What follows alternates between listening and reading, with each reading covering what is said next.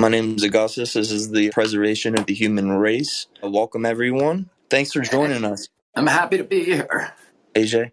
Yeah, for sure. Thanks, Augustus. Yeah, I think first we'd just like to talk about, give a quick background and then kind of especially touch on, you know, the big win for Monsanto and what that means for other cases. Around 2017, I founded the predecessor to Children's Health Defense. I also have been doing for over a decade multi-district and class action litigation against pharmaceutical companies and against big polluters. So I did the case, the DuPont case, that is now the subject of the Mark Ruffalo film, Dark Waters, if you've seen that. I was on the trial team in the Monsanto case, where we won the three Monsanto cases. The first one, we won $289 million for Roundup. The second one, we won $89 million. That was a federal case that we were supposed to lose. The third one, we were back in the state Supreme Court or Superior Court in California. And we won a $2.2 billion judgment from the jury, billion with a B. We then settled all of the cases. By then there were some 40,000 cases with Monsanto. It's interesting how scary it could be, like a company like Monsanto being bought by Bayer. Is there anything in particular that with that buy that we should be concerned about as like citizens every day?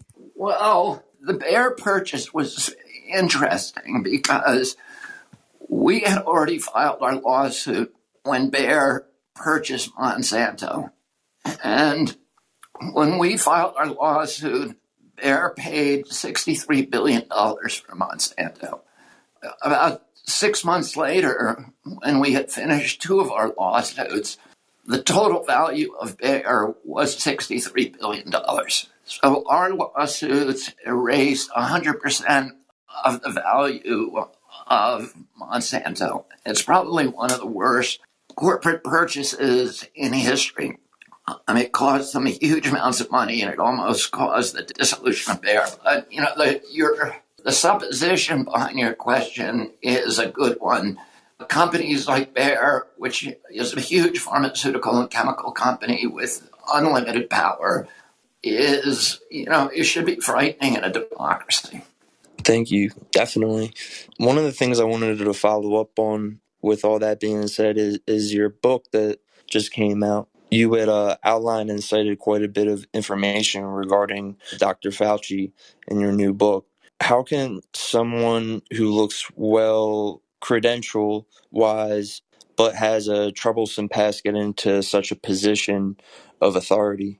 Well, Tony Fauci is the J. Edgar Hoover of public health. And the sad thing about our health agencies is that they become templates for agency capture. Agency capture is a phenomenon that happens to virtually all regulatory agencies to some extent or another, where they become the sock puppets for the industry that they're supposed to regulate. So this happens everywhere. I'd say in the hundreds of lawsuits that I brought against pollution, probably 20% to a quarter were against regulatory agencies who were making sweetheart deals with polluters that were illegal, and we had to sue to force them to do their job. The polluters and pharmaceutical companies have many, many ways of corrupting and capturing the agencies. With the public health agencies, the capture phenomena is on steroids. And the reason for that is because of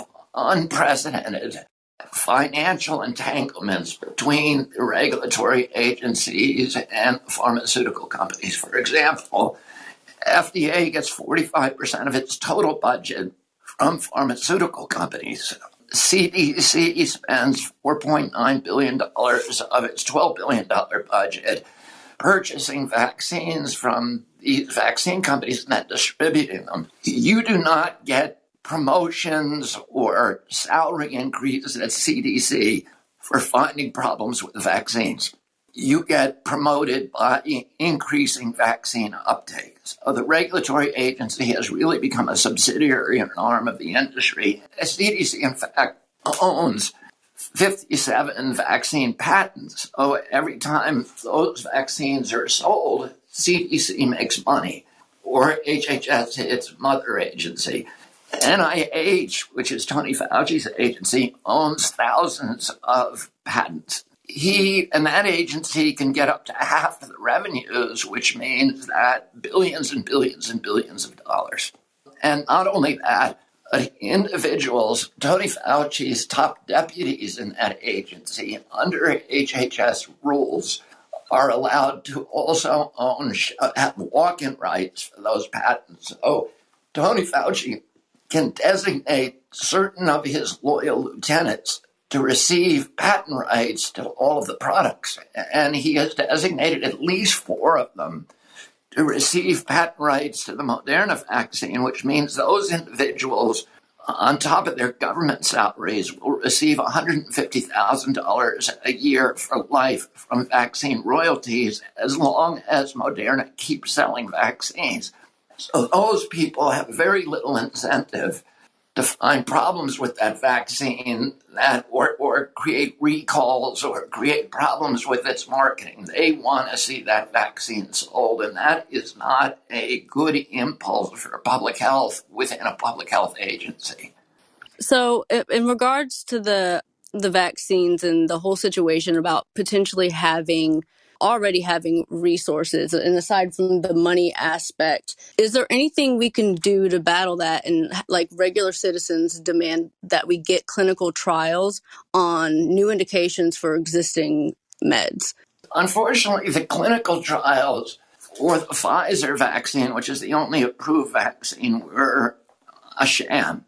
And let me explain very briefly what happened. The clinical trials are supposed to last for 4 years till the end of 2023.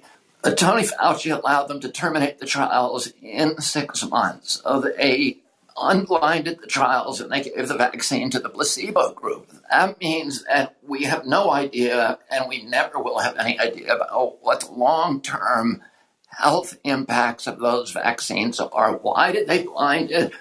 Unblind it? Well, clearly, by the time they unblinded it, they knew that the vaccine efficacy was declining like a stone. So within 2 months, it had lost significant efficacy. Within 6 months, it basically has lost all of its efficacy. And that's why people need boosters. And what we're seeing in places now, like the most vaccinated places on Earth, which are Gibraltar, Israel, Vermont is the most vaccinated state, it has the highest COVID rates. So clearly they had to end the trials quicker than they thought. Now, here's what they did. They made a full report of what happened during that period to FDA. So they gave the 6-month study, and here's what the 6-month study said. There's 22,000 people in the vaccine group and roughly 22,000 in the placebo group. Over a 6-month period, the key graph, by the way, is the all-cause mortality graph, which is S4, for those of you who want to look it up. And that graph, which you can see when you look at it, there was, of the 22,000 people in the vaccine group, there was one death over 6 months of a COVID death.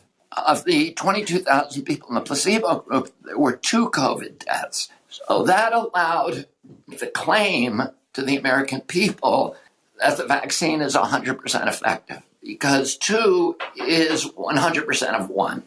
That is a metric called relative risk. Most Americans think they're talking about absolute risk when they hear it's 100% effective. And what that would mean, Americans believe that if you get the vaccine, you're 100% not likely to get COVID.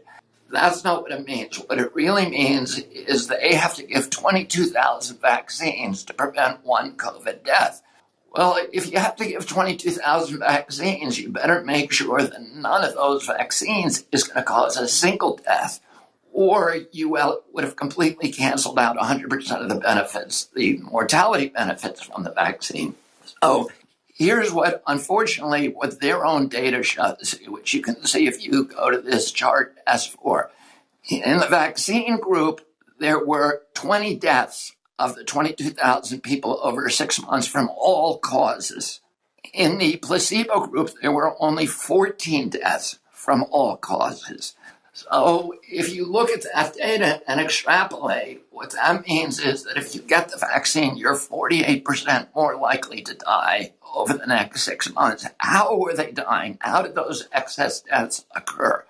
Well, most of them, almost all of them, were heart attacks. So in the vaccine group, there were 5 fatal heart attacks in the 6 months. In the placebo group, there was only 1. What that suggests is that if you take the vaccine, you have a 500% elevated risk of dying from a heart attack over the next 6 months compared to unvaccinated people. Another way of looking at that is that for every life that they save from COVID, the vaccines are causing 4 deaths from heart attacks. And that is not a good formula. And I think if the American people had a widespread awareness of that, they'd be less likely to comply with the vaccine mandates. And they definitely would not let their kids comply, because what we're seeing is what's causing those heart attacks is myocarditis, pericarditis, and thrombosis. And those appear to be affecting athletes and children. In other words, people with very robust immune systems and pulmonary systems, much worse than older groups. Mr. Kennedy, if you don't mind me asking, what is the key, or what key ingredient is most concerning, or perhaps the trigger for the myocarditis or the heart attacks? Do we have any data to suggest what's causing this? Or in your opinion, what is the most concerning key ingredient? I can't answer that question because the science on that is not completely clear, but it appears that the spike protein causes blood clots.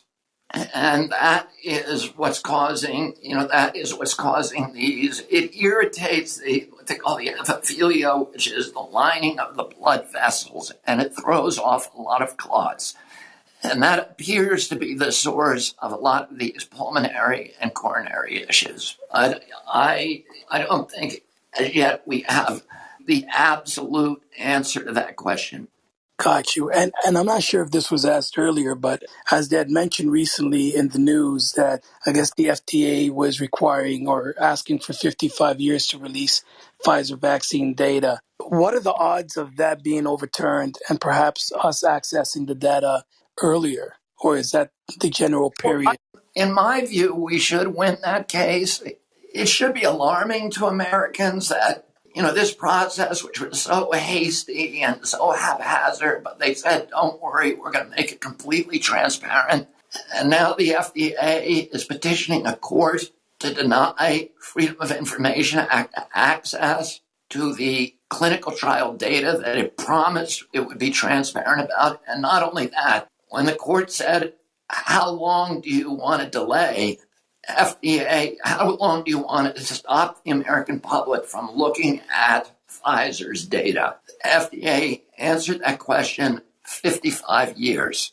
So what is in that data that they are so anxious to hide for long enough to make sure everybody involved in the process, everybody who made decisions and everybody who knows the answers, is dead and can no longer be sued?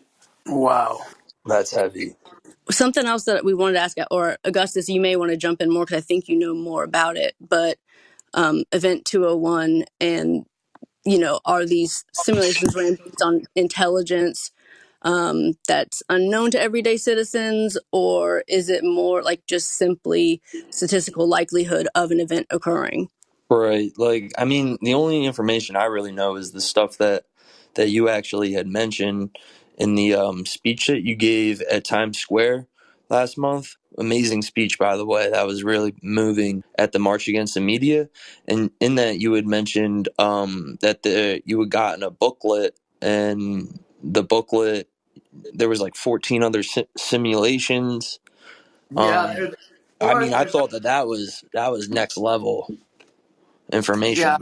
So for people who don't know, Event 201 was a simulation of a pandemic, of a coronavirus pandemic. It took place in October 2019. It was a full-day simulation at the Pierre Hotel in New York City.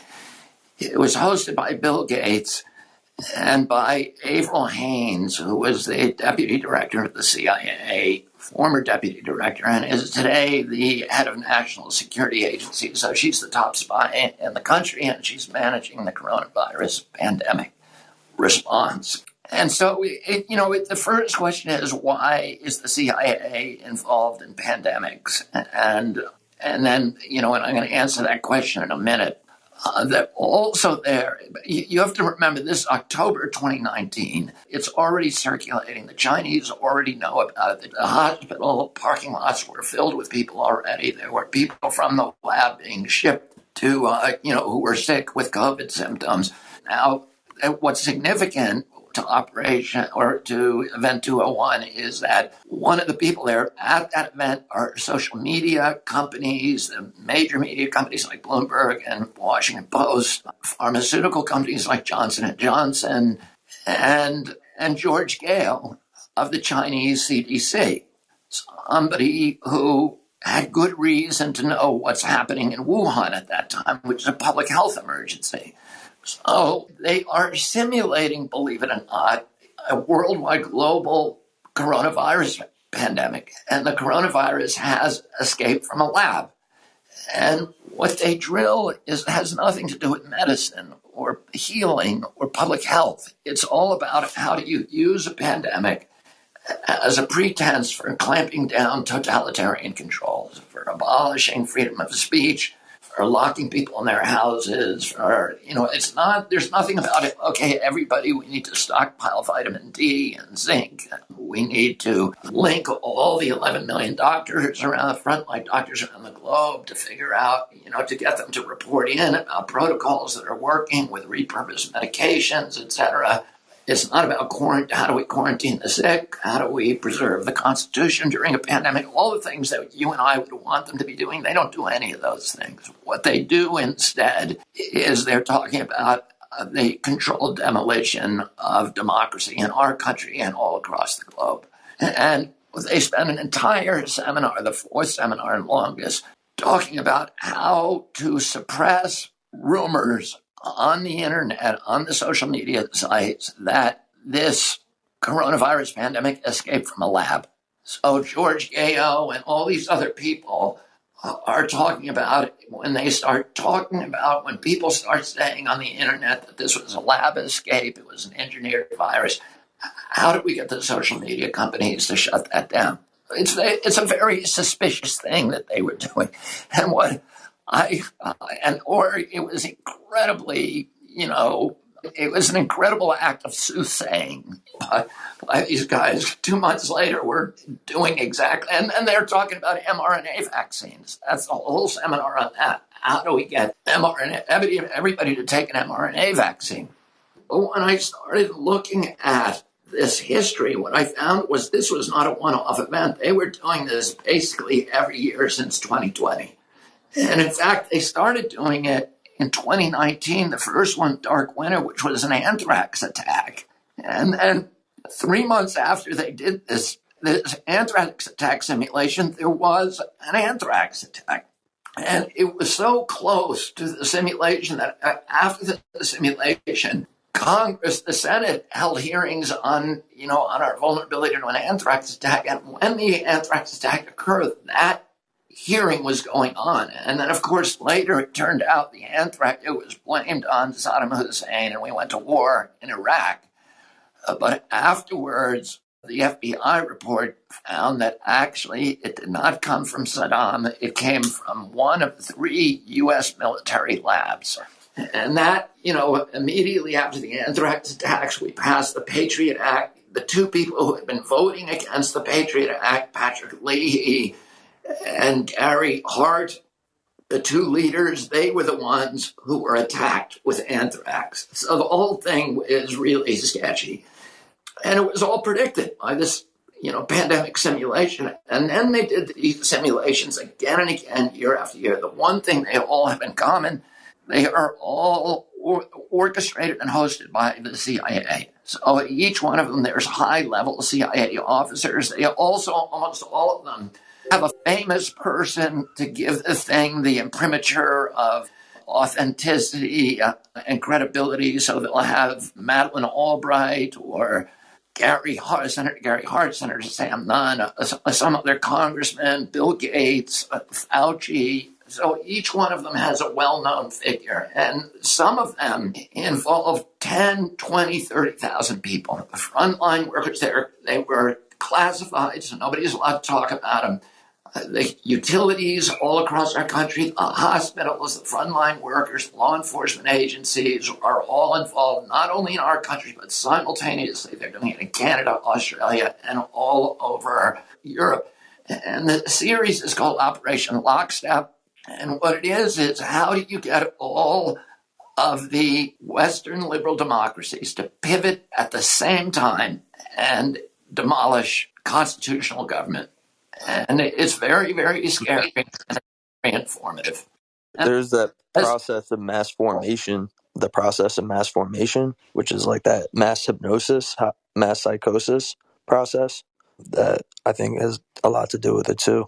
Yeah, I mean, all of the techniques that they've used on us during the last year, which is this orchestrated fear, the constant propaganda, the confused data, all of the efforts to kind of undermine social institutions and economies, the shutting down of the economy, the separation of families, separation of people, social are all techniques that are outlined in the CIA manuals of how you take over an indigenous country. You know, you sow confusion, you erode faith in institutions, you destroy the economy, you separate people, you create polarization, turn them against each other, you use propaganda to fill everybody with fear, you vacillate with truth and lies. You send out rumors of war, wars and rumors of war. All of these techniques, and particularly isolation,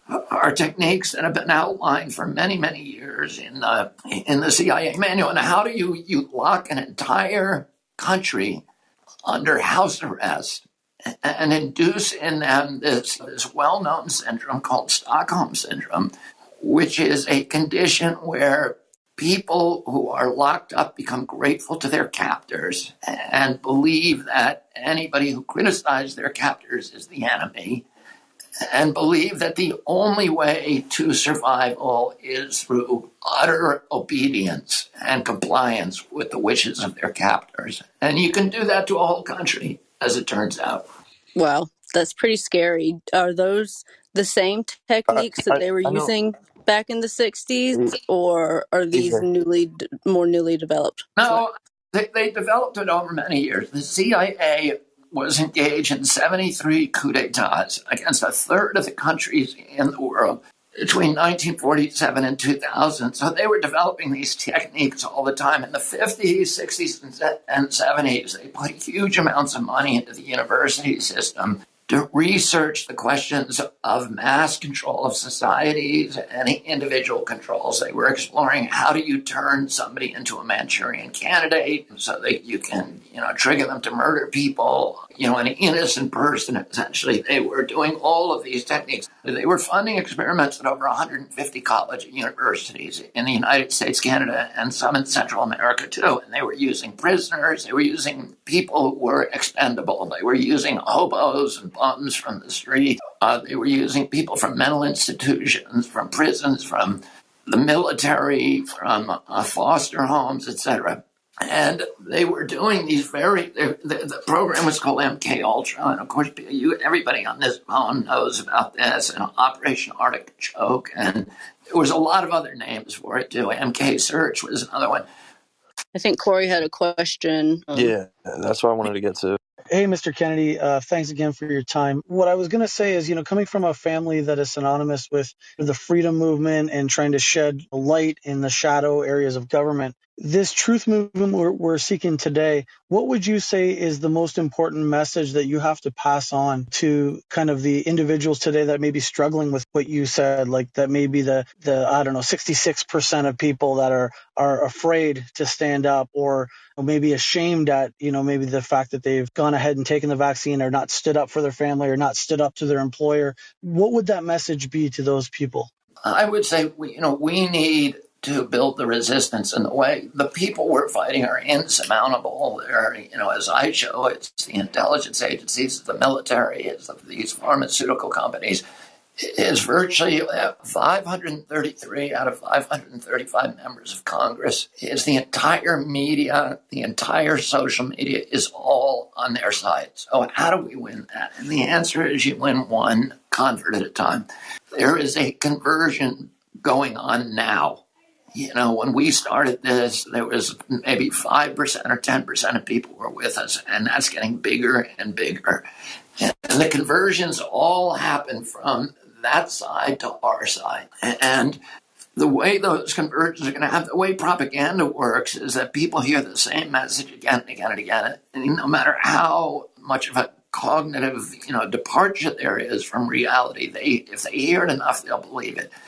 And what we need to do is start letting them hear another message, but not from Anderson Cooper, not from Tony Fauci, but from you and me. So every day, we all need to commit civil disobediences, which means you go to the store where they're saying no mask, and you say, I'm not going to come in this store anymore, and I'm going to tell my friends not to. And you talk to people who are subsumed in the orthodoxy, and you try to wake them up. And I can give you a hint about that because I talked to a very well-known psychologist and social psychologist, and I said, how do you get people who are in the midst of a mass psychosis? How do you get them out of it? And what he said to me is, here's what you can't do. You cannot show them facts and figures. You make a direct assault on their belief system. They'll simply fortify it. They'll entrench. They'll look at you as dangerous. They simply will not be able to hear what you say. The only way that you can convert those people is through Socratic method, is by questioning them and doing it in a way that's not threatening. Ask them a question. Do you think that a vaccine that can't prevent transmission can end a pandemic? And do you think that we ought to be mandating people receive a vaccine that doesn't prevent transmission? Or whatever. There's a million questions that you all have if you even think about this for a second. And it's asking those questions that plants a seed that opens a little door of light. And once that gets in, it's like putting a camel's nose under the tent. The light is going to get in. The camel is going to grow in there eventually. And so all of our job is to talk to one or two people every day and try to open their eyes. And, if enough of us do that, we will hit a tipping point pretty soon where we have 40 or 50 or 60% of the people. And then, no matter how strong the barriers that these institutions put against us, we will be able to tear them down. Thank you so much, Mr. Kennedy. It's an honor to have you on stage here. I just wanted to briefly say that there's a lot of us on Clubhouse, hundreds of thousands of people that are resisting, and this is one of the few platforms at the time that we can actually do that. And I just wanted you to know that there are people here. We're united in resisting, and we will continue that and would love to have you back. Thank you so much for being gracious with your time, and it's truly a blessing to have you here. Thank you for that. And it's really heartening because I don't really know much about Clubhouse. It's really heartening to find a community of people who actually are on a site where we're allowed to talk to each other. We're allowed to express dissent. We're allowed to have conversations and debate, which is what, democracy thrives on. We need to create institutions where we can start talking to each other, where we can find common ground, where it's not Republicans against Democrats or blacks against whites. The elites, the oligarchy want the division. They want us fighting each other. They want us hating each other. And that way they can steal everything that we got. So one of the acts of civil disobedience that you can do is to buy my book and to give it to somebody, give it to a relative who doesn't agree with you, give it to somebody for Christmas. We need, books are, and by the way, I make no money from the book. 100% of my profits go to Children's Health Defense to run our litigation, etc. But the book is a really important device. One is because the only place they're not censoring right now is books, although no publisher will publish a review of it, but I'm still number one on Amazon. And the big challenge is to become number one on the New York Times list because that will be excruciating to them. That will be a punch to the gut. And the New York Times has all these methodologies for keeping books like this off of its list. It will do everything it can to keep us off. So if you're going to buy a book, the best place to do it is in a Barnes & Noble or an independent bookstore near you. The best thing is to walk in and buy 5 copies or, to buy online from that bookstore. And that itself is a really important act of civil disobedience. We can keep this book on the top. It is more and more embarrassing. It makes more and more other sites call me and say, I want to talk to you. And our reach gets louder and wider and broader. So that's something everybody can do. Give it to your relatives, give it to your friends. And thank you all the Clubhouse community for your support. And even the best thing I can say is if there's people on this who don't agree with me and are able to have a conversation with people they do not agree with, I love that. That's what we ought to be doing. That's the only way we're going to save our democracy. Thank you all very much. Mr. Kennedy, on behalf of the entire club, Preservation of the Human Race, we really thank you for your time today. We really admire you for being courageous and for being able to join us on this platform. And we will be sharing that link. Thank you for clarifying the difference between Amazon and Barnes & Noble. Thank you, guys.